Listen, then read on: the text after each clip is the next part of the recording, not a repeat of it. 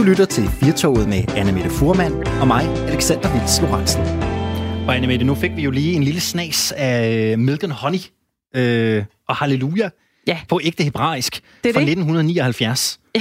Og du, du driller mig jo lidt med min gamle musiksmag en gang imellem. Ja, men det er jo fordi, jeg, jeg, jeg vil godt tage æren for at være en af dem, der, der præsenterede dig sådan ægte for Bjarne Liller og, ja. øh, og genrens øh, tissemandsjazz. Det er jo den, en, den, den slags jazz, som Bjarne Liller, han kan ikke at tale ned om det, fordi det kunne rigtig, rigtig meget. Jeg har selv hørt utrolig meget af Bjarne Liller. Men øh, det er jo som om, at øh, efter jeg præsenterede dig for det, så, så er du gået lidt i, øh, i hvad hedder sådan noget, rundhyl med det. Du er glad for det. Og så er jeg begyndt at tænke, kan viden, der bor en virkelig gammel mand inde i dig. Måske er du en reinkarnation af Bjarne Liller. Synes du, jeg øh, drikker meget i arbejdstiden? Nej, ikke... Ikke hvad du ved ikke af. Ikke for mig. Ikke for meget. Ikke hvad jeg har noteret mig. Nej. Men altså, øh, du kan godt lide det der, gå ned på et, øh, et værtshus og få en god snak. Det kan du rigtig godt lide. Ja, jeg sætter ja, stor pris på det. det, det. Ingen hemmelighed. Øh, og, og det kan noget, det her, det her jazz, på den måde, som svinger. Ikke? Der er bare er et eller andet med et stykke, et stykke... Altså, forestil dig at lytte til, til temaet fra Olsenbanden. Hvis jeg ikke tager fejl, er det ikke Papa Boo, øh, der står bag det? Præcis, øh, som Bjørn Lille var ja, en del som af. Han var en del af, nemlig at ja. sidde og nyde det. Bare lad det køre på repeat med en iskold fladøl med skum, ikke? Jo. Det, det kan altså et eller andet. Ja, det jamen, synes jeg. Jamen, det er rigtigt. Og så lige nogle, øh, nogle typer omkring sig, ikke? Jo. Som har lidt langt skæg. Ja. En flot hat. Mm. Et eller andet. Mm. Jeg savner jo øh, den der følelse af værtshuset som sådan et sted, hvor der også er lidt... Ja, du ved, det er sådan lidt distingueret at ja, komme der også, ikke? Ja, lige præcis. Den der, det er alle de gode originaler, ja, der kommer der. Der sidder dernede ja. og kigger. Jamen, det kan være, du skal være... Nu talte vi jo med øh, den gode Knud Meldgaard i sidste uge, ja. som jo øh, i den grad har... Øh, han, han er vel blevet det, man kalder en et-person her i Danmark mm. for hans... Øh, fine beklædning, øh, og måder han øh, tituleres de andre mm-hmm. på, når han er til pressemøder i Folketinget. Øh, Knud Meldgaard har et øh, nyhedsbrev, som hedder Trans Europa, og, øh, og han er en mand, der sagde til dig, jamen ved du hvad, Alexander, jeg klæder mig, som jeg vil. Jeg klæder mig godt. Han er så i øvrigt altid i sådan en three-piece, altså jakkesæt, mm. vest og gerne et slips, som er lyserødt med prikker. Så sagde han til dig, hvis du vil iklæde dig en hullet t-shirt og en radise i røven, så skal du have lov til det. En ny fast ven af, ja. af programmet. Ja, så øhm, det kan du glæde dig til. Når vi kommer ud af coronaen, så øh, er der en, en stilmæssig forandring, du kan begå dig med. Det kan være, at du selv skal være en af de her distinguerede mænd, der sidder nede og og taler i... For jeg er ikke så distingueret, som du lige fik smidt ind mellem linjerne der. Ikke Jamen, tak nu, for har det. Du, nu har du en t-shirt på, du ved. Det er ja, måske ja, ja. en af de ting, du skal, når vi Lad kommer ud. Lad os nu drible videre til noget andet. I den her time af Fiertoget, der skal vi øh, forsøge at øh, dykke lidt ned i, hvad en, øh, hvad en ombudsmand egentlig er. Det ja. er jo en opfindelse mange spår og dansk. Det troede jeg også, men øh, sådan hænger det ikke helt sammen. Ombudsmandsordningen, den har femogtres års fødselsdag i dag, mm. og det skal vi øh, høre lidt mere om senere. Men telefonerne er jo også åbne i, øh, i den her time, Anne-Mette. Øh, vi det havde vi. jo livlig debat i sidste time. Ja, det havde vi, fordi vi dristede os til at, øh, at spørge om, hvad et, et, et menneskeliv egentlig er værd. Og det var jo øh, Ekstrabladets chefredaktør Poul Madsen, der har skrevet en leder om. Han, øh, han vidste godt, det var et sprængfarligt emne. Han dristede sig alligevel til at spørge, er det det her værd med at, at lukke ned for Danmark, når, øh, når så få indtil videre er døde. Det vi spurgte vi dig om i, i sidste time. Hvad er din holdning til det? Og, og der er rigtig mange, der ringer ind. Vi har også en, en lytter med på, på telefonen lige nu. God eftermiddag, Ole. God eftermiddag. Hvor ringer du fra i landet? Øh, jeg ringer fra Midtjylland. Og hvad er dit indspark til debatten her? Jamen, mit indspark er egentlig, at jeg synes, at øh, jeg synes, der er sådan en eller anden forfejlet respekt for alt det her for, for, for mennesker, som træder frem på tv og, og, og, på, på, og egentlig også på lidt for myndigheder. Ja, og hvordan kommer det til udtryk? Jamen, det kommer for eksempel til udtryk, at uh, elefanten i rummet på det her... Jeg holder lidt med ham der, smeden, I snakkede med her for kvarter siden.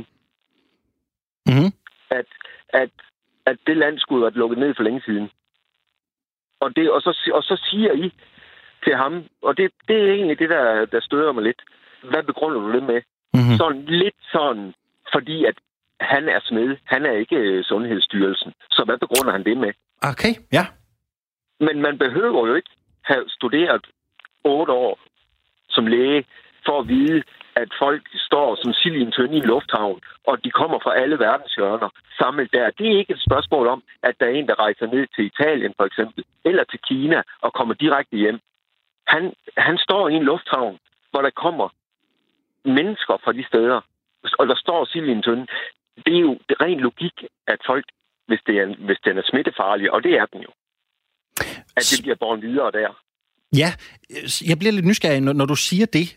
Hvordan mener du så, at vi som samfund skal agere i sådan en, en situation her, som, som jo er, er uvant for mange, og som er, er ganske speciel, hvis man, hvis man skal passe på ikke at blive for, for autoritetstro og udelukkende tage uh, Sundhedsstyrelsens ord over for gode varer? Hvordan synes du, man skal agere som, som borger i samfundet? Hvad, hvad, hvad tænker du? Jamen, jeg synes, at, øh, jeg synes jo, at at, øh, at det skulle være lukket ned, da, da, der, har været, da der var så meget snak om den virus i Kina. Vi ved jo alle, eller hvad skal man sige, alle, altså her i, det vest, i den vestlige samfund, og, og i hvert fald ved vi det i Danmark, for vi snakker jo meget om det, at kineserne, de overdriver jo nok ikke sådan en situation. Så, og, og, og der blev jo lukket ud præsten, og det var meget smittefarligt dernede fra. Så må vi jo regne med, at den i hvert fald er det, om ikke værre. Og så skulle de lufthavne have været lukket. Det har været billigere for os at betale for de fly, der holdt på jorden i, i en måned, end det, end det de er i nu. Og, og almindelige borgere var jo nervøse. Almindelige borgere kontaktede Sundhedsstyrelsen og spurgte dem direkte, om det var trygt at rejse ud af landet. Der skulle man måske nok have trukket, der skulle man nok have trukket vejret, lige at tænke sig om. Og det er der ingen, der siger. Men uha, Sundhedsstyrelsen gør et, et flot job nu, og det gør, det gør regeringen også. Det bliver de også nødt til, fordi de har selv sat os i den her situation. Tror du, vi, vi, kan, kan, vi, kan vi lære noget af det her? Altså, det her er jo ikke noget, der sker, og heldigvis ikke. Det, det sker jo ikke så tit i vores samfund. Men tror du, vi kommer som, som nation, også som myndigheder, også som politikere, kommer vi stærkere ud af den her COVID, øh, covid nitten-krise? Ja, det håber jeg da. Jeg håber i hvert fald, vi lever jo i, en, i et globaliseret samfund. Men, men lige så dejligt det er, som vi alle sammen kan tage på ferie, eller, eller rejse forhen, vi vil, øh, i løbet af ingen tid. Lige så stort ansvar ligger der så med, at man nok må trække i stopperen, når sådan nogle ting, de indtræffer. Og hellere trække i stopperen en gang for meget, end en gang for lidt. Ole, tusind tak skal du have, fordi du ringede ind til øh, Fiertoget, og have en, øh, have en god eftermiddag og en god aften, når du kommer dertil. Det er ordentligt lige måde, du. Tak skal du have. Hvis du har lyst til at gøre som Ole og ringe ind til os, så er nummeret tooghalvfjerds tredive fireogfyrre fireogfyrre. Og det har Brian gjort. Hej med dig, Brian. Hej. Hvor ringer du fra? Jamen, øh, jeg er en evig lytter af jeres program. Jeg har været, gang, eller været igennem et par gange før. Nå, for dig. Er det, det dig op fra, øh, er det dig op øh, fra øh, Nordjylland? Ja, det er mig. Jeg er ja, op fra ja, ja. Det er godt. Jamen, hvad har du på hjerte i dag, så? Jamen, jeg bliver egentlig... For det første, så bliver jeg egentlig lidt ked af det. Nå? Øh, og så bliver jeg egentlig lidt vred bagefter. Ja. Øh, som jeg har fortalt før, så har jeg familie, der bor i, i Spanien, øh, som, som kom for sent i gang med, med behandlingen. Mm. Og, øh, og nu kan jeg bare se på den anden side af, af sundet også, øh, hvad, hvad der er ved at ske i Sverige. Øh, desværre. Og så tænker jeg bare, altså... Danmark er måske en af de lande, der har håndteret det bedst indtil nu.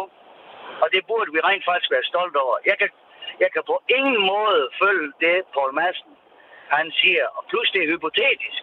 Det er fuldstændig hypotetisk, det han siger. Eller skriver. Han aner ikke, hvor vi ville være hen, hvis det var sådan, de kan være lukket ned. Det ved jeg heller ikke. Jeg kan kun se på de lande rundt om omkring os, hvad der er, der sker og foregår. Og hvis jeg så tager, lad os så sige, at vi ikke har gjort noget. Der er fyrre millioner mennesker i Spanien, for eksempel, ikke også? Og der er syv tusind fem hundrede, der er døde, vi ved, af corona. Og hvis vi så giver det her, det med, med otte, jamen så skulle vi have haft tusind døde i Danmark, og vi er omkring hundrede.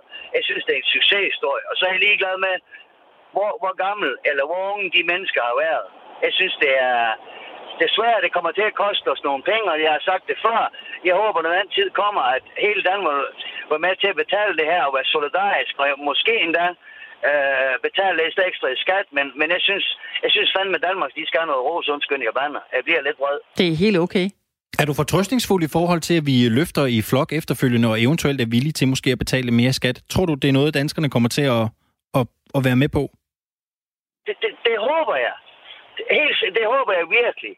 At, at uh, uanset hvem man, hvem man er, og, og, og, og man kan også se nogle af de, af de førende store virksomheder i Danmark, de, de rækker en hånd ud, både på den ene eller den anden måde. Og, og det håber jeg, alle lønmodtagere vil være med til. Det, det gør jeg virkelig. Fordi at, at, altså, uden, uden det, der er gjort nu, er jeg bange for, at, at uh, vi ikke har, selvfølgelig kender vi ikke omfanget. I tilfælde af, at vi bare har kørt los. Vi kan, men vi kan bare kigge over på den anden side af sundet. Det, de, var, de er jo været for sent ud, og de har ikke gjort noget, og de må stadigvæk forsamle sig. Og nu, undskyld mit sprog, nu dør de bare som fluer, hvis, hvis jeg skal kigge så konservativt på. Tusind tak skal du have, fordi du havde lyst til at ringe ind til Fiertoget, Brian. Kan du have en god eftermiddag? Ja, tak, og i lige måde. Tak skal du have, du. Hvis du har lyst til at byde ind her i Fiertoget, så sidder vi her endnu i femogfyrre minutter. Der er plads til de helt store og de helt små tanker, hvis du skulle have lyst til at, at dele det med Alexander og jeg. Nummeret det er tooghalvfjerds tredive fireogfyrre fireogfyrre. Du er også mere end velkommen til at sende en sms. Du skriver R fire, din besked, og sender den afsted til et fire to fire. Du lytter til Fiertoget med mig, Anne-Mette Fuhrmann. Og dig, Anne-Mette Fuhrmann. Hvad laver en ombudsmand, kan jeg så spørge dig om? Du er her jo endnu, skulle jeg måske sige det. Jamen, øh, en ombudsmand er jo valgt af Folketinget, ved jeg. Mhm. Han skal bidrage til, at forvaltningen forhandler lovligt og følger en god forvaltningsskik. Snyder du? På den måde beskytter han borgerens rettigheder i mødet. Du sidder og læser op. Du sidder og læser op fra et eller andet sted fra. Det kunne jeg da aldrig finde på. Nej, men altså, nu er du blevet lidt klogere på det. Ja. Vil, vil du sådan umiddelbart kunne fortælle i dybden, hvad sådan en egentlig går rundt og laver? Nej, og det er jo, det er jo en af de ting, som, du ved, man har hørt det tit omtalt. Men ved man egentlig lige præcis, hvad det er? Men der er jo en særlig anledning til, at vi, vi hiver det her op af hatten, faktisk. Ja, og lad os lige sådan kort få ridset det op. Vi bliver jo meget klogere på det lige om lidt. Men ombudsmanden, mm. Folketingets ombudsmand hedder det i Danmark, sørger jo for, at forvaltninger, staten, kommuner leverer ordentligt forvalt, altså handler efter god forvaltningsskik. Det det. Øh, ombudsmanden kan udtale kritik, og er sådan ligesom en, en øverste chef, der sørger for, at det hele spiller. Ja. Grunden til, at vi taler om ombudsmanden i dag, det skyldes jo, som du også er inde på, Anne-Mette, at øh, ombudsmandsordningen fylder femogtres år i Danmark. Og det er jo en øh, væsentlig muskelmand eller kvinde i det øh, danske samfund. Ombudsmanden er jurist og vælges af Folketinget, som du er inde på, men er uafhængig af Folketinget. Og ombudsmanden er ikke bare en enkelt mand eller kvinde, det er faktisk et helt kontor med halvfems ansatte.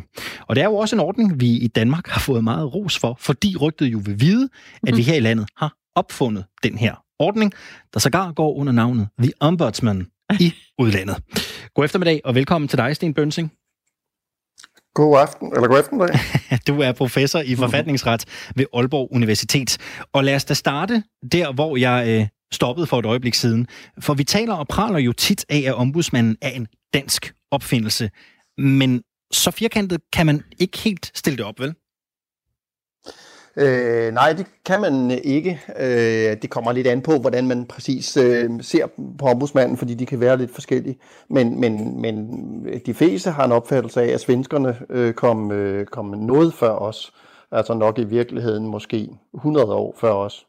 Så, så, øh, og jeg er faktisk lidt i tvivl om, øh, måske om Finland har været en lille smule før os, øh, men, men Danmark Øh, er i hvert fald ikke den, den første, men, men er øh, i verden blevet kendt øh, for at være den, øh, den første. Hvordan kan det egentlig være? Har du et bud på det? Øh, nej, det, har jeg, det kan skyldes, øh, som jeg også ligesom antydede, at, øh, at der er forskellige øh, versioner af, af ombudsmænd i, øh, i verden. Altså efterhånden tror jeg faktisk, der findes Ja, der findes sikkert, vi har sikkert passeret hundrede øh, ombudsmænd i, øh, i verden, og, og der er sådan typisk øh, tre, øh, tre, fire modeller, som, øh, øh, som man bruger til, til ombudsmænd, og, øh, og, den, og den danske og svenske er to forskellige, kan man sige. Altså hvor den, den svenske sådan i, i hovedtræk er meget sådan et, et øh, ansvarssystem, altså i virkeligheden næsten sådan en... Ej, man kan ikke sige sådan en politimyndighed, men, men sådan en, der meget går efter sådan personligt ansvar øh, for, for, for, øh, for offentligt ansatte, der laver fejl, hvor, hvor den danske model, og som er altså den, der har fået en vis udbredelse i verden, mere er sådan en, der, der interesserer sig for, om der er blevet, øh, om en myndighed i dens afgørelser har, øh, har, har, hvad skal man sige, lavet nogle fejl, og ikke så meget om, hvem der har lavet fejlen, eller om der er nogen, der personligt kan drages til ansvar, men mere sådan beslutningerne i, øh, sådan i sig selv. Nu øh, var vi jo lidt inde på det her med, at ombudsmanden jo er mange opfattet som, som en dansk opfindelse, og det, det bliver han vel også nogle steder i, i udlandet. Altså, kender man til historier, hvor, hvor ombudsmænd har været til møder ude i verden, og så, øh, så, så stikker de af med æren for ligesom at være, øh, nå, der kommer den danske ombudsmand, det var ham, der startede det hele. Øh, ja, altså på, øh, på et tidspunkt gik der i hvert fald øh, rygter om, at, at, øh, at når der engang imellem er, øh, og det er der sådan nogle, nogle internationale øh, hvad skal man sige, øh, møder for, for erfaringsudveksling for ombudsmænd, at, øh, at så er der sit sådan at en, en, en anerkendelse øh, til den danske ombudsmand, at, at, øh, at øh, vi skylder Danmark meget for, for ombudsmanden. Og, og der, der, der siger rygtet, at, at den svenske ombudsmand sidder sådan og, og skummer lidt og, og, og river sig lidt i skægget for, og, og synes, at, at, at det ikke er helt fair. Nu er vi kort på det. Men, men, men jeg tror sådan, det, altså der, der, der er det med til historien om, om de her, kan man sige, internationale udviklinger, at, øh, at den danske version af, af, af ombudsmanden øh, har, har vundet stor, kan man sige, udbredelse og anerkendelse, og, øh, og den danske ombudsmandsinstitution øh, har en, en temmelig stor opgave i at drage rundt i verden og, og hjælpe lande med at, at, øh, at lave øh, institutioner, der, der ligner den danske ombudsmandsinstitution. Mm. Nu var vi kort inde på det her i introen, men med dine ord, hvad er øh, ombudsmandens opgave så? Ja, så ombudsmandens opgave øh, er jo at holde øje med, om, om øh, forvaltningsmyndigheder de, øh, dels overtræder regler, og dels øh, handler i strid med, med det, som, øh, som vi kalder for god forvaltningsskik. Øh, og så kan man diskutere lidt, hvad skal man sige, øh, ud fra hvis synspunkt, eller hvem det er, han sådan ligesom vil hjælpe, fordi realiteten er jo, at, at det bliver en form for... Øh, for borgernes, øh, hvad skal vi sige, vagthund, eller, eller borgernes øh, hjælp, hvis man er, er kommet i klemme. Øh, men, men sådan, øh, hvad skal vi sige, teoretisk, eller, eller sådan, som man har opbygget institutionen, så er det... Så, så, så vil man også principielt kunne sige, at, at det egentlig er ombudsmanden, eller er øh, undskyld, Folketingets øh, vagthund over for forvaltningen. Altså, at man kan betragte det som, at, at når Folketinget har lavet nogle, nogle regler, som, som de forventer, at, at øh, administrationen og ministerier osv., de overholder, at, at så har øh, Folketinget sådan en særlig, ja, en ombudsmand eller en særlig vagthund, der sådan kan, kan følge lidt med i, om, om tingene foregår, som de skal. Sådan set i virkeligheden lidt på samme måde, som at, at Folketinget jo også har en, en, en rigsrevision, der holder øje med, om, om, øh, om offentlige myndigheder de, de holder sig til budgetterne. Så kan man sige, så ombudsmanden øh, skal ligesom kigge på, om, om, om forvaltningsmyndigheder de holder sig til, til at administrere reglerne rigtigt. I nyere tid, der husker jeg Gammeltoft-Hansen som, som ombudsmand.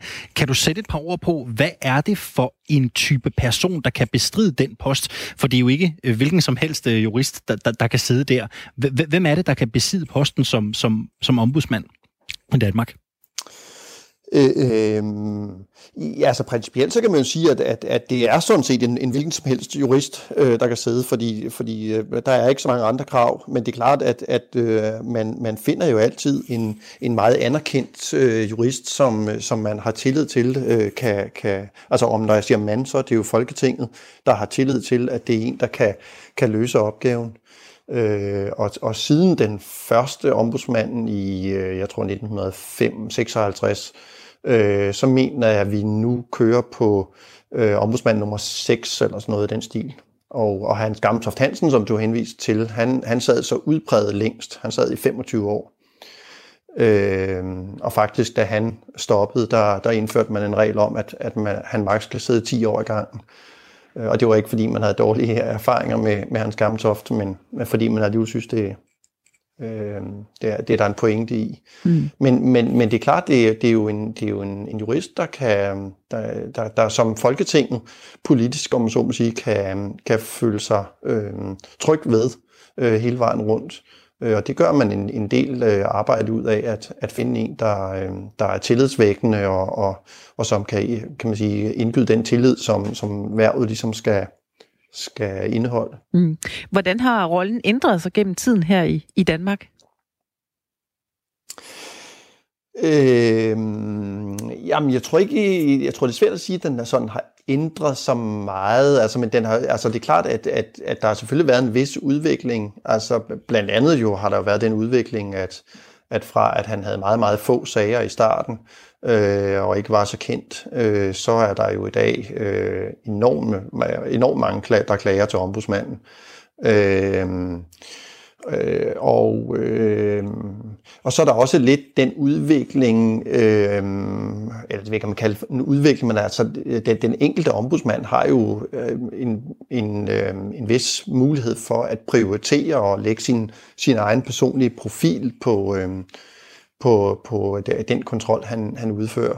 Og, øh, og for eksempel øh, den netop afgåede ombudsmand, øh, Jørgen Sten Sørensen, øh, han, han, øh, han kørte en, en linje, hvor han især interesserede, eller han specielt interesserede sig for, for offentlige ansattes øh, øh, ytringsfrihed, øh, som, som han prioriterede som et, et, øh, et stort emne. Øh, så, så der er sådan nogle, nogle, nogle, nogle temaer, kan man sige, øh, som, som går igen.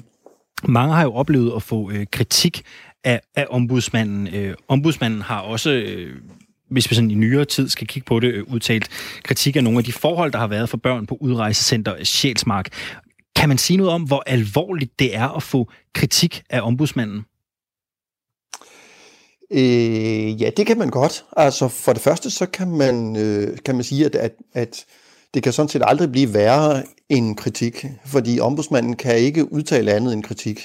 Altså, så, så, så han, han har ikke nogen magtmidler og ikke noget formelt. Han kan ikke sådan straffe, han kan ikke erklære afgørelser for ugyldige eller noget. Så han kan i princippet kun udtale kritik. Øhm, og derfor så har han sådan set også, øh, gør han sig meget umage med, at han nuancerer sin kritik. Øh, og, og hvis det er meget, meget slemt, så siger han, at, at noget er overordentligt kritisabelt. Og, øh, og hvis det så ikke helt er det, så er det bare meget kritisabelt eller kritisabelt, og så, så prøver han sådan at gradbøje det nedad, øh, ind til sådan nogle lave niveauer, hvor det er sådan noget, det, at, at, at der burde være handlet anderledes og den slags. Øh, så, så, så, så, som, så principielt er det kun kritik, og det vil sige, at, at, at i princippet, så kan man bare sige, nå, nå, det synes ombudsmanden så, og det synes vi så noget andet. Men med til den historie er så, at, at, at den praktiske udvikling har gjort, eller man skal sige, at, at, eller den faktiske udvikling, at, øh, at når ombudsmanden udtaler kritik, så bliver det stort set altid fuldt. Øh, dels fordi der er meget respekt om ombudsmanden, øh, og dels fordi hvis man ikke som minister øh, for eksempel følger ombudsmandens øh, kritik, øh, så vil der lynhurtigt være medier og politiske partier og, og andre, som, som, som bliver så kritiske og stiller så mange spørgsmål, at, øh, at, øh, at, det, at det gør livet så surt som, som minister og regering, at, at man kan lige så godt øh, efterkomme kritikken. Så nødordene fra Sten Bønsing, der altså er professor i forfatningsret ved Aalborg Universitet. Tak fordi øh, du ville være med til at, øh, at kippe med flaget for øh, ombudsmandsordningen og gøre os lidt klogere på, hvem han, hun egentlig er. Tak skal du have, og have en god øh, eftermiddag. Øh, tak for det, velbekomme. Tak. Du lytter til Fiertoget med Anne-Mette Fuhrmann og mig, Alexander Hils-Lorentzen. Det, det gør, gør du i hvert fald. det, var det var vi enige, enige om. om. Det var vi også enige om. Hey. Vi har været alt for meget sammen efterhånden. Vi begynder nærmest at, at sige det samme. Det er da godt, vi i det mindste siger det samme, når vi taler i munden på hinanden, Alexander. Men vi har jo åbnet telefonerne her i Fiertoget. Det gør vi altid. Det er stort og småt. Man må byde ind med. Og det handler jo rigtig meget om corona. Lige nu er det sådan, vi har fået at vide, at landet så småt åbner op efter påske. Og vi har en lytter på telefonen. Bjørn, hej med dig. program, og jeg synes, ja, der har været hov, nogle gode... Hov, vi skal lige starte forfra, Bjørn, fordi ja, vi fik okay. dig lige... Det var mig, der så i timen der, ja. Hej, Bjørn. Ja. Hvor ringer du fra ja. i landet? Jeg ringer fra Østjylland. Men det, det, hvis ja. jeg, det er noget med, at du, øh, du synes, det er lidt problematisk, vi åbner op så småt efter påske, er det ikke? Øh, nej, nej, det kommer det an på, dig, hvor, hvor stort... Hvor, nej, det var ikke mig. Nå. Nej, jeg havde en, en kommentar omkring ja, tre små ting, om Kina, om erhvervslivet og om klimaet i forhold til corona. Ja, altså først så er jeg enig med flere andre, der har ringet ind, at, at vi kan ikke regne med tallene fra Kina. Altså Kina er jo et, et diktatur. Øh, Erhvervslivet støtte til mindre og mellemstore virksomheder, der håber jeg så, at der også er kontrol med, fordi at øh, de liberale kræfter, der styrer det, og som ellers går ind for minimalstat, de har jo snablen godt og grundigt nede i statskassen nu. Og så håber jeg da, at der er noget kontrol med. Jeg har eksempler på virksomheder, der sender folk hjem og får lønkompensation, og så ansætter de billigere arbejdskraft i mellemtiden. Og det har du eksempler på, siger du? Ja, det har jeg, som jeg ikke kan komme med, fordi så har det jo konsekvenser. Nok har vi ytringsfrihed, men der er stadig ja, ja. konsekvenser. Nå, hold da op. Det lyder ja. da ikke godt. Nej, så det håber jeg, at man fører noget kontrol med. Øh, så lidt positivt også. Altså, luftforureningen i København er faldet med fyrre procent, tror jeg det var. Øh, jeg håber da, at når vi kommer ud på den anden side af det her, at det kan få nogle mennesker til at tænke. Der er jo et udtryk, der hedder klimatosser. Øh, dem er jeg nok en af. Øh, og dem på den anden fløj vil jeg så tillade mig at introducere udtrykket vækstidioter om. Øh, jeg håber, at vi nedsætter væksten. Jeg synes, det kunne være smart at sige, at nu har vi gennemlevet det her, og det klarede vi så. Altså, selvfølgelig med, med de dødsfald, der, der er. Men, øh, der er jo en regning vel også efterfølgende, der skal, der skal betales, ikke? Det er du nemlig. Og øh, dem ved vi også godt, hvem der kommer til at betale den. Og det er der, jeg også håber, at, øh, at erhvervslivet viser lidt samfundssind. Men... Øh, Men med hensyn til klimaet, altså hvis vi kunne lære af det her, og hvis vi i stedet for at skrue op på fuld blus bagefter, så er mit forslag, at vi skruer op til klimamålene for to tusind og tredive. Der er ingen grund til at vente til to tusind og tredive. Og hvis vi kan gennemleve det her, så er der ingen grund til at sætte fuld blus på bagefter. Men hvis vi, skal, hvis vi ikke skal vente til to tusind og tredive, hvornår skal vi så satse på, at vi kan, at vi kan ramme de, de klimamål? Hvad tænker du så? Dem skal vi ramme efter coronakrisen. Vi skal simpelthen, når vi skruer op for hjulene igen, så skal vi, så skal vi indrette det efter at ramme dem før to tusind og tredive. Jamen, hvad er det? Er det to tusind og femogtyve? Er det to tusind? Nej, hvad tænker det, du? Det er... Det er dels altså med hensyn til produktion og til flyrejser, der kunne man også sætte noget, altså en, en flyrejse årligt per, per borger, synes jeg vil være rimeligt. Altså, så man prøver at ramme tyve tredive-målene før tyve tredive. Så det skal staten bestemme, tænker du, eller hvad? At man kun må rejse en gang om året? Øh, nej, det, det, det, det synes jeg er noget, man skulle tage op til diskussion, selvfølgelig, i en demokratisk proces. Og så vil jeg godt lige slutte af med... med et kinesisk ordsprog, for at sige noget positivt. De har, hvis man skal sige noget positivt om Kina, så har de en, nogle gode ordsprog. Øh, og et af dem, ja, der er selvfølgelig et, der hedder, hvis man går i, hvis man går i seng med en røv, der klør, så vågner man med en finger, der lugter. Men, men det er ikke så aktuelt lige i den her forbindelse. Men der har de et andet, øh, som ganske simpelt lyder, hvis man ikke ændrer retning, så ender man der, hvor man er på vej hen. Mm. Tusind tak skal du have, fordi du havde lyst til at øh, ringe ind. Og telefonerne, de er øh, fortsat åbne her i øh, Fiertoget, Anne-Mette. Ja. Man kan ringe ind til os på tooghalvfjerds tredive fireogfyrre fireogfyrre. Det kan man. Det har Steven gjort. Hej med dig, Steven. Hej. Det var dig, der øh. havde en kommentar på det her med, at vi åbner så småt op efter påske. Var det ikke det? Jo, lige præcis. Ja. Jeg synes, at øh, de samtaler, jeg har haft indtil videre, jeg er dybt fascineret. Jeg elsker at høre jeres radio. Og det var da dejligt. Men jeg Jeg synes bare, at vi mangler at snakke om én ting stadigvæk, ja. Og jeg har ikke svaret på det. Men jeg synes, det er ærgerligt, at vi bliver ved med at snakke om det her med at åbne op, og hvordan vi skal åbne op. Ja. Men, men, men det går ud over, for mi, i mit vedkommende tænker jeg i hvert fald, at det går ud over dem, som, som der også blev ringet ind tidligere, med dem, der er syge. Mm. Altså, når børnene skal i skole igen, jamen, hvad så, når de tager det med hjem til de forældre, der er syge? Eller for mit vedkommende, så har jeg et barn, som har sådan en immunforsvarssygdom. Ja.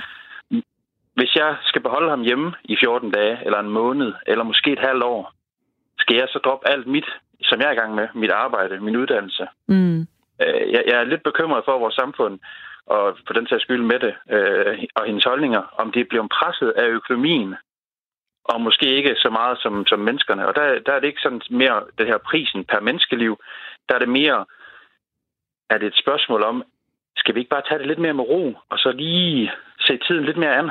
Ja. Og så lad, lad den der bølge nummer to måske komme lidt senere. Nu sagde du selv, da du øh, var med lige her i starten, at du havde selvfølgelig ikke løsningen på det selv, men er det noget, du har tænkt over, sådan, hvor, hvor lang tid du, øh, du synes, det her skulle, skulle strække sig over, i stedet for efter påske? Jamen altså, der, igen, så er det jo det, jeg er lidt øh, inde på. Jeg synes, der er så mange artikler, og der er så mange, der gerne vil have opmærksomhed de her dage, i forhold til øh, penge og pris og sådan noget. Jeg synes måske, at den, den eneste professor, jeg har hørt indtil videre sige, at skolebørn skal blive hjemme indtil efter sommerferien. Det er det første, jeg har hørt, som jeg synes var fornuftigt. Men jeg synes bare, det lyder på Mette, som om, at hun bliver presset fra, fra den økonomiske side. Og, og, og de firmaer, som bare rigtig gerne vil tjene deres penge, og er ligeglade med menneskerne som sådan. Men, men er, er det ikke, altså det, det er vel netop det, der er udfordringen ved at være statsminister øh, i et land som Danmark, det er vel, at du både skal tænke på den personlige sundhed, men du skal også tænke på den økonomi, man jo skal samle op efterfølgende. Altså det er vel, øh, det, det er vel et, et tveægget sværd, tænker jeg. hundrede procent enig. Jeg er bare ude i, at jeg håber, og nu må vi jo se efter påsken, når hun kommer og, og fortæller os noget nyt, jeg håber, at det ikke er børnene, hun sender ud først. Øh, men er det, ikke dem, der er, mindst, er det ikke dem, der har mindst chance for at blive, at blive syge? Altså, jo, børnene? Men det er jo, jo, det er jo det, vi hører i hvert fald indtil videre. Men som, som en tidligere lytter også sagde, hvad så, når de tager det med hjem til dem, der ikke er børnene?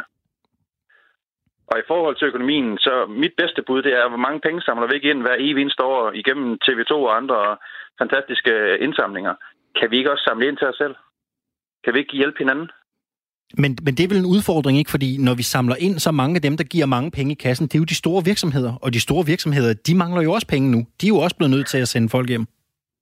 Ja, og det er jeg helt, helt, helt forstående for. Men, men kan vi ikke, jeg tror også godt, vi kan blive enige om, at det er de små firmaer, der, der er rigtig presset nu, mm-hmm. og de store firmaer, såsom Føtex og hvad ellers der er store firmaer, de stadigvæk tjener okay penge til, at vi alle sammen kan hjælpe hinanden bagefter. Mm. Tak for dit øh, indspark her i, i Fiertoget. Det var dejligt at tale med dig. I lige måde, og tak for et godt program. Tak skal du have, du. Alexander, det var en professor, der hedder Allan Randrup Thomsen, som har udtalt, at han synes, Danmark skal forberede sig på, at skolerne først skal åbne til august.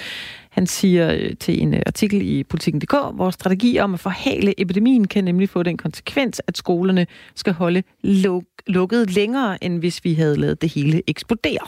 Du tager bare et par måneders ekstra hjemmeundervisning, ikke? Jeg synes jo, det er nedslående. Det var det, jeg sagde i starten. Jeg kan godt blive en lille bitte smule øh, skræmt over det her. Og igen, jeg kan heller ikke forestille mig, hvordan vi skal så småt åbne op efter påske. Altså det er det her så småt åbne op, som er sådan lidt udefinerbart lige nu. Der blev spekuleret i, hvordan øh, det kunne være, og nogen spekulerer jo i, at man laver et A- og et B-hold i skolen, til man forstår på den måde, at man sender en halvdel af sted morgen og formiddag, og ja. Så kommer der nogen efter frokost og tager, og tager eftermiddagsslæbet. På den måde, så mener man jo, at så er der mindsker man jo i hvert fald risikoen for at smitte. Ja. Telefonerne, de er stadigvæk åbne, Anne-Mette. Man er velkommen til at ringe ind øh, til os. tooghalvfjerds tredive fireogfyrre fireogfyrre. tooghalvfjerds tredive fireogfyrre fireogfyrre. Det har jeg ikke gjort. God eftermiddag, Erik. God eftermiddag. Hvor ja, er du fra i landet? Jeg synes her, det er et dejligt program her. Og jeg synes jo, den der, det jeg har hørt i dag, er det der med, at øh, vi skulle over for de gamle for at og spare en masse penge, og virksomhederne kunne komme i gang igen, og vi kunne få samfundet op at køre. Og det, at det synes jeg, det her har ramt mig meget hårdt, fordi jeg tænker på, at de der ældre mennesker, der ligger derinde og er måske syge og dør og så videre hen ad vejen, at, at dem skal vi da prøve at redde, fordi de har jo sørget for, at samfundet det kører rundt. Ikke? Dem skal vi da ikke ofre på, på alderet der. Fordi, og alt det, de har nu at leve med, det, ikke? Og det er jo noget, de har fået igennem et langt liv ved at arbejde på usunde arbejdspladser. Og selvfølgelig om at røg, som der blev reklameret for dengang, og så videre, så videre, øh, som der er tjent fedt på. Nu, så, så er der så mange andre ting, ikke? Også, øh, som også kunne lukkes, hvis det endelig drejer sig om det. Lad os nu passe på de ældre mennesker der, og så øh, lad os køre den her krise igennem. Ikke? Fordi øh, det er, som det er, Og det kan vi vel for helvede holde ud. Undskyld, det kan vi vel holde ud og prøve. Og, og, jeg tror, det, det giver et stort og, og stærkt fællesskab, hvis vi gennemgår den her krise. Erik, må jeg spørge, hvor, må jeg spørge, hvor gammel du er? Jeg er selv halvfjerds år, ikke? Og har arbejdet i restaurationsbranchen i halvtreds år. Med frityreos og fedtos og alt muligt. Og selvfølgelig har jeg da nogle luftvejsproblemer og, og forskellige skavanker og mine ben og min ryg og alt muligt. Og så, men så kunne de jo lige så godt øh, skyde mig, og så færdig med det, så er jeg da ikke en belastning mere. Jeg synes bare, det er så forfærdeligt at høre, at man vil ofre nogle mennesker for at komme over den her krise.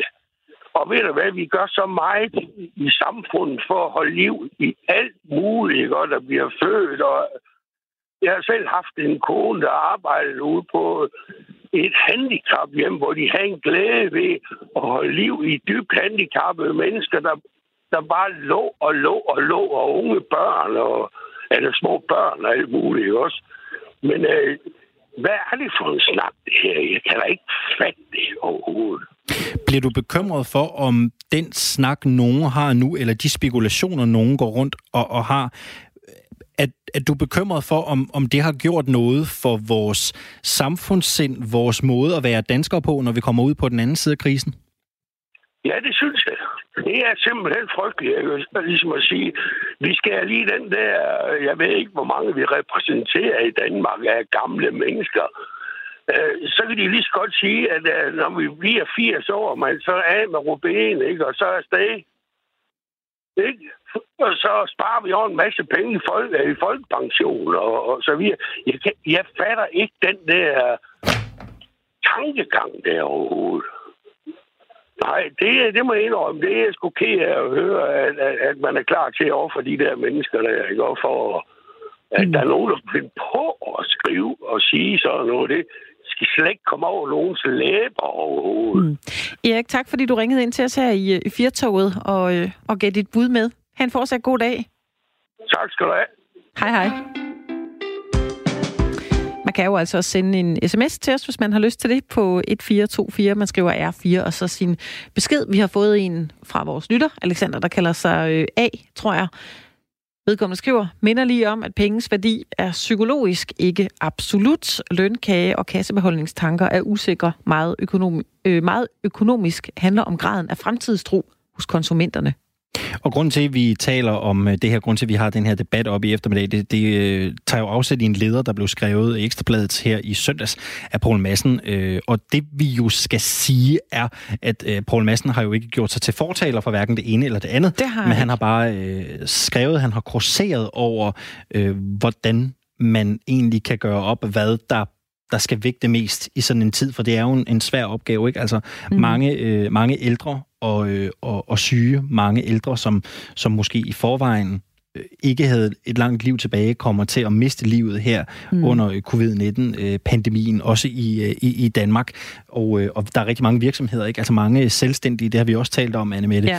går, øh, fra deres, øh, går fra deres arbejde. Ja. Og, og der bliver en regning, der skal samles op af, af samfundet øh, på den anden side. Så, så hvordan gør man egentlig værdien at, at menneskeliv op, ikke? Ja. Kontra de store økonomiske tab, som samfundet kommer til at, at have? Det er det, mm. vi har talt om i dag, men ja. det er selvfølgelig vigtigt at sige, at Poul Madsen har jo ikke gjort sig til fortaler for nej, nej. det ene eller det andet. Han har skrevet sin leder i, i Ekstrabladet, hvor han er, er chefredaktør, hvor han også smider nogle, nogle tal på bordet. Og det er jo altså lidt et, et sprængfarligt emne, det ved vi jo også godt, men vi drister os jo alligevel til at spørge jo om... Øh om de lyttere, vi har, der lytter med her i Fiertoget, er enige, om, øh, om de har selv tænkt tanken. Det kan også være, de er en af dem, som har en, en mindre virksomhed, som allerede nu er, er gået konkurs, og som jo er ramt af det her. Hvis du også har, har tænkt, om det nytter, eller du har nogle andre kommentarer omkring øh, coronavirus eller noget andet, så er vi klar her i Fiertoget. Vores telefon er der åben et kvarters tid endnu, syv to tre nul fire fire fire fire. Anne-Mette, man taler jo også lidt om ø, kultur i ø, de her dage, for der er ingen tvivl om, at nogle af dem, der også har det hårdt økonomisk i de her tider, det er jo kunstnerne. Det er rigtigt. Selvom det er højst... der dog skabes meget rundt omkring på de ø, sociale medier, og folk er virkelig kreative med tiltag, som, ø, som kan fornøje os andre, som vi kan se bag en skærm. Nu øh, har der jo været en masse ballade, særligt om øh, kulturminister Joy Mogensens rolle mm. i øh, hele øh, den her kulturdebat i forbindelse med hjælpepakker til kulturlivet i øh, de sidste par dage. I går var den jo øh, helt op på den store klinge, hvor øh, nogen jo simpelthen var ude at sige, at, at hvis der skal landes en, en aftale, så skal den landes udenom kulturministeren, og det er jo voldsomme sager. Nu er der øh, forløbigt jo landet øh, en hjælpepakke blandt andet til højskoler, mm-hmm. hvor øh, kulturministeren altså har siddet for øh, bordenden. Men det hele går jo ikke op i bare en debat om kulturet, fordi der er jo også dem, som griber fat i arbejdshandskerne, trækker dem på og øh, får brugt den skabertrang, som rigtig ja. mange kunstnere jo har, til at udrette noget. Fordi mens rigtig mange politikere, de diskuterer hjælpepakker i de her dage, og meget af kulturlivet er gået i dvale, så er et hundrede og femogtredive skuespillere faktisk gået sammen om at lave et teaterstykke om den tid, vi er i lige nu. Det teaterstykke, det hedder Til Eftertiden, Sammen Hver for Sig. Og øh, tidligere her på dagen, der... Øh, talte Radio fire Morgen med Niels Erling, som er instruktøren bag den her forestilling. Og Jakob Grusen og Kasper Harbo, de spurgte ham, hvorfor de overhovedet har valgt at lave stykket. Kan du ikke sætte nogle ord på, hvad det er for et øh, stykke? Jo, det kan du tro. Det er jo først og fremmest et, øh, hvad skal man sige, et online øh, podcast-teaterstykke. Øh, vi kan jo ikke samles i teatersalene, og det er jo rigtig mange af os, der oplever en, en svær tid for os. Så vi har lavet et hørespil, øh, noget så bedaget som et format, som et, et hørespil, som man kan finde øh, på nettet og øh, lytte til. Og det er som sagt de her et hundrede og femogtredive skuespillere, der er gået sammen om den her tekst, som hedder Til Eftertiden, som øh, handler om alle de følelser og strømme, der går igennem øh, mennesket lige nu i en krisetid. Altså følelser af vrede og kærlighed og sorg og angst og øh, altså øh, lidenskab. Alle, alle de her følelser, som bonger rundt i kroppen lige nu, øh, fuldstændig uundgåeligt, øh, har vi prøvet at sætte nogle ord på øh, i den her Til Eftertiden. Det er nogle ret øh, prominente skuespilnavne, I har med i forestillingen. Det er Pilou Asbæk, øh, Danica øh, Turcic, øh, Claes Bang er blandt de, øh, de et hundrede og femogtredive skuespillere. Og så er det ja. gratis, det kan høres på, på det, der hedder SoundCloud. Øh, ja. Hvad håber I på at opnå ved at lave sådan et stykke? Altså, det er jo klart, at øh, vi håber øh, allermest, at, at kun... Eller, det ligger, men det er jo ikke et som sådan formuleret håb. Det er et fuldstændig naturligt for kunsten at ville beskæftige sig med den tid, som man er i, og fuldstændig naturligt for kunsten at ville øh, kommunikere til øh, øh, de medborgere, der er i samfundet omkring alle de følelser, der er i en tid lige nu. Så jeg håber jo rigtig meget, at, at øh, værket kan være en form for samlingspunkt, øh, der kan give både lys og, og refleksion og, og følelse af, at man bliver set øh, til mennesker lige nu. Og så ja. udover det... Mm? Ja, jeg er lidt interesseret i også, Niels Erling, øh, instruktør på, på den her forestilling. Har det kostet jer noget at lave den? Øh, nej, det har det ikke. Alle har, har gjort det, fordi vi havde lyst til at lave øh, det her hørespil rigtig hurtigt. Øh, så det er faktisk øh, noget, vi har gjort. Grunden til, at jeg spørger, ja, det er jo mm. fordi, man, man diskuterer de her hjælpepakker til teatrene ja. lige nu. Øhm, ja. Kan du ikke prøve at lave en brandtale for, hvorfor teatrene skal, skal have en hjælpepakke? Jamen, jeg synes, altså det her værk beskriver det rimelig godt. Altså, det er jo vigtigere nu end nogen som sinde, at vi har noget, der binder os sammen. Altså, kunsten bliver jo på en eller anden måde det her øh, kit, der binder en hel befolkning sammen og gør os til noget andet end medarbejdere på den samme store øh, fabrik. Det er jo alt det, der, der, der gør os til mennesker, der gør, at vi har et sammenhold. Øhm, og jeg synes, jeg synes lige nu, at... at man hører kunsten reduceret til sådan et, et, et foreningsliv, der må tage over. Og, og, øh, øh, altså, jeg synes, det er, det, det er virkelig vigtigt, at vi husker at tale kulturen op og kunsten op som et øh, erhverv, og som ikke bare et foreningsprojekt. Og det synes jeg, gudskelov, vi har nogle, nogle kulturordfører, der er rigtig, rigtig gode til lige nu. Tak skal du have, Niels Erling. Instruktøren bag øh, det stykke, der hedder Til Eftertiden, Sammen Hver for Sig. Hvor kan man øh, høre det henne? Det kan man på akt et punktum d k for eksempel, eller på alle podcastplatformer. Og det må være akt, og så et et tal punktum d k. Lige præcis. A K T et tal. Det er givet videre. Tak for det. Det er godt. Tak for lidt. Ja, en lille kulturanbefaling her, Anne-Mette, i en tid, hvor det jo ellers ikke regner med kulturtilbud i det danske. Ja, og det er jo også sådan, Alexander, under... Øh coronakrisen, der er vores musikvaner ændret en smule, i hvert fald i forhold til det, vi har, vi har søgt på. Jeg ved, du har spillet The Police Don't stand so close to me. Præcis. Ja, den har vi haft her i radioen. Der er meget, øh, apropos musik. Jeg faldt over en artikel på Politiken punktum d k, der øh, har, har fat i en, en opgørelse fra en, øh, en top hundrede i øh, England. Mm-hmm. Queens kæmpe hits, I Want to Break Free, er det, der er mest søgt på. Det er et fantastisk på. nummer. Det er også et godt nummer. Og øh, Bruno Mars, han har sådan en sang øh, om at være derhjemme. Og så øh, er det her nummer fra Løvenes Konge, Hakuna Matata, altså også noget, vi, øh, vi søger rigtig meget på. Så det er som om, vi... Øh, enten er det sådan noget, apropos corona, man lige vil dele på de sociale medier for at være lidt sjov, eller også er det faktisk, fordi vi øh, har rigtig meget brug for at bare have det lidt let op i hovedet en gang imellem. Det må være The Lazy Song for Bruno Mars, ja, det er The Lazy Song. Yes, yes, og, og yes, yes. Ja, jeg har set musik. Har du set musikvideoen til nummeret? Ja, selvfølgelig. Du ved, hvor han tøffer lidt rundt derhjemme, ja, og danser, ja, lidt, og præcis. Så kommer der nogen og danser med ham. Ja. Det er sådan lidt... Ja, jeg tænker, det er sjovt, som det ser ud i videoen. Ja. Men prøv nu at høre her, Bruno Mars. Jeg kan jo ikke hive fem dansende damer hjem og danse i min lejlighed. Det må vi jo ikke i de her tider. Du ville ønske, du kunne. Det ville jeg hver dag. Coronakrise eller ej. Det kan være, at det er derfor, folk har søgt så meget på det, fordi de leder efter de her videoer, som minder dem om noget, de, de, de mangler rigtig meget. Nummer et, øh, det nummer, som de fleste mennesker har, øh, har lyttet til, er det nummer af Jerry and the Pacemakers, der hedder You'll Never Walk Alone. Den kender du sikkert ikke. Det, det er et ældre nummer. Jo, det, det er et Liverpool-nummer jo. Ja, ja. Det kunne da godt være, du kendte det. Jeg ved det ikke. Du er niogtyve. Jo, jo, jo. Altså, man ved jo aldrig. Ja, Ah, jo, jo. Det, det kunne du alligevel jeg. godt. Ja, ja. Okay. Øh, det nummer, vi skal høre nu, det er det femte mest lyttede nummer. Ah, ja. Og det er af en kunstner, der hedder Frank Ocean. Det nummer, der hedder Lost, og det er nok også det, som mange mennesker føler sig som lige nu, at de er en lille smule lost in space. Fordi det er jo sådan, man har det. Og jeg har faktisk endnu ikke øh, stødt på en playlist på, øh, på Spotify eller nogle andre streamingtjenester. Der er jo altså folk, der laver ligesom sådan nogle playlister, der hedder The mm. Corona Playlist eller et eller andet. Jeg skal lige prøve at undersøge, om, om der er nogle gode nogen indimellem. Men, øh, men i hvert fald, så kan vi da dvæle lidt ved en... Hvad skal man sige, Alexander? Jeg tror, vi kommer hen et sted her, hvor vi kører i en øh, convertible. Det er varmt.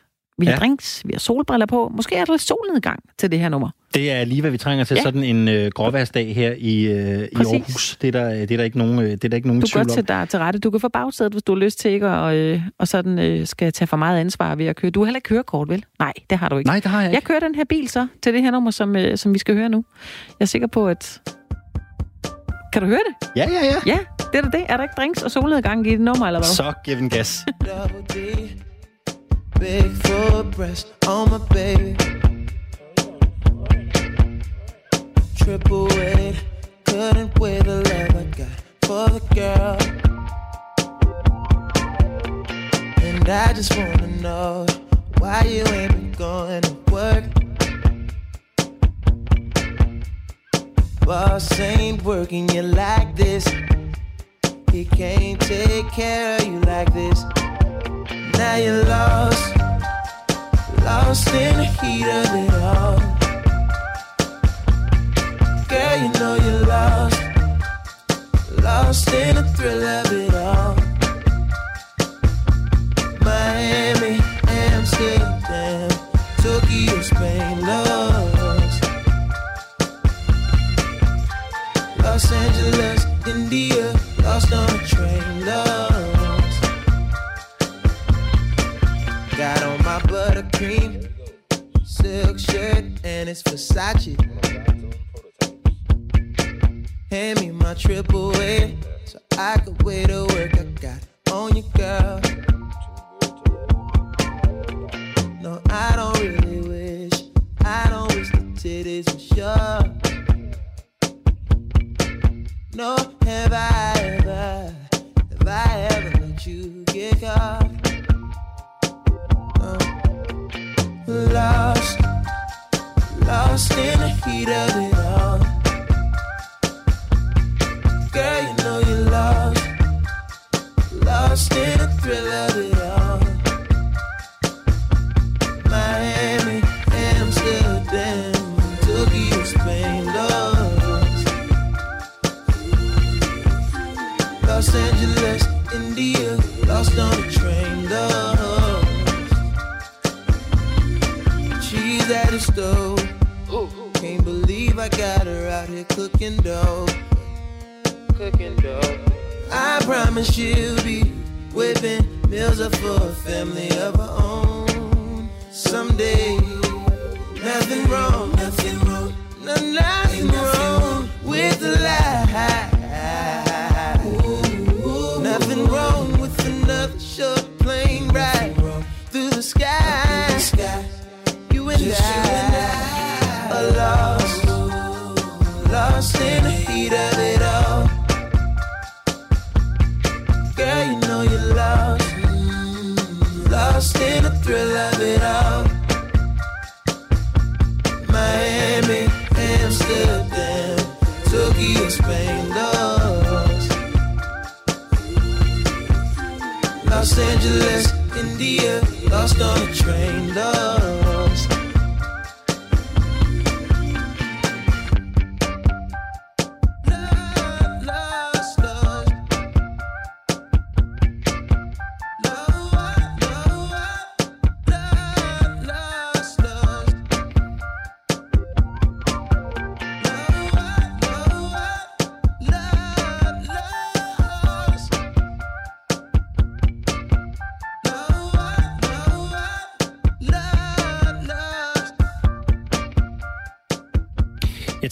Anne-Mette, ved du egentlig, om Frank Ocean er det rigtige navn, eller er det et såkaldt kunstner-alias? Der må jeg melde pas. Jeg tænker bare, hvis det er et rigtigt navn, så er det et fedt navn. Ja, Frank tænker, Ocean. Det. Ja, det kan noget. Ja, der er noget øh, tilbagestrøget hår, noget solbriller og L A og palmer over det navn. Jeg ved ikke, hvor godt det passer til, øh, til din lejlighed ude her i Aarhus. Øh, sikkert udmærket. Øh, det men kan være, jeg... du skal overveje et alias. Ja. Måske. Ja. Altså, det, det kan du arbejde på her under corona. Du har masser af tid, du ved. Du sagde, du kedede dig hele weekenden. Ja. Jamen, så må du simpelthen lave en liste over, hvad du kunne hedde, hvis ikke du skulle hedde Alexander Hils-Lorentzen. Jeg ja. øh, fandt engang en side. Jeg har prøvet at finde det sidenhen, men det har vist sig lidt svært for mig, mm. hvor man kan skrive sit rigtige navn, ja. Og så kan man få at vide, hvad man ville hedde, hvis man var pornoskuespiller. Yes, kan du yes. huske den maskine? Ja, ja, har ja. ja. Ej, men der var så mange af de der generators på et tidspunkt, man kunne øh, hedde alt muligt. Hvis man var en enhjørning, hed man et eller andet vanvittigt. Det kunne også være, at du kom til at hedde Pippi. Hvem ved? Ja, ja det øh, ved man jo ikke.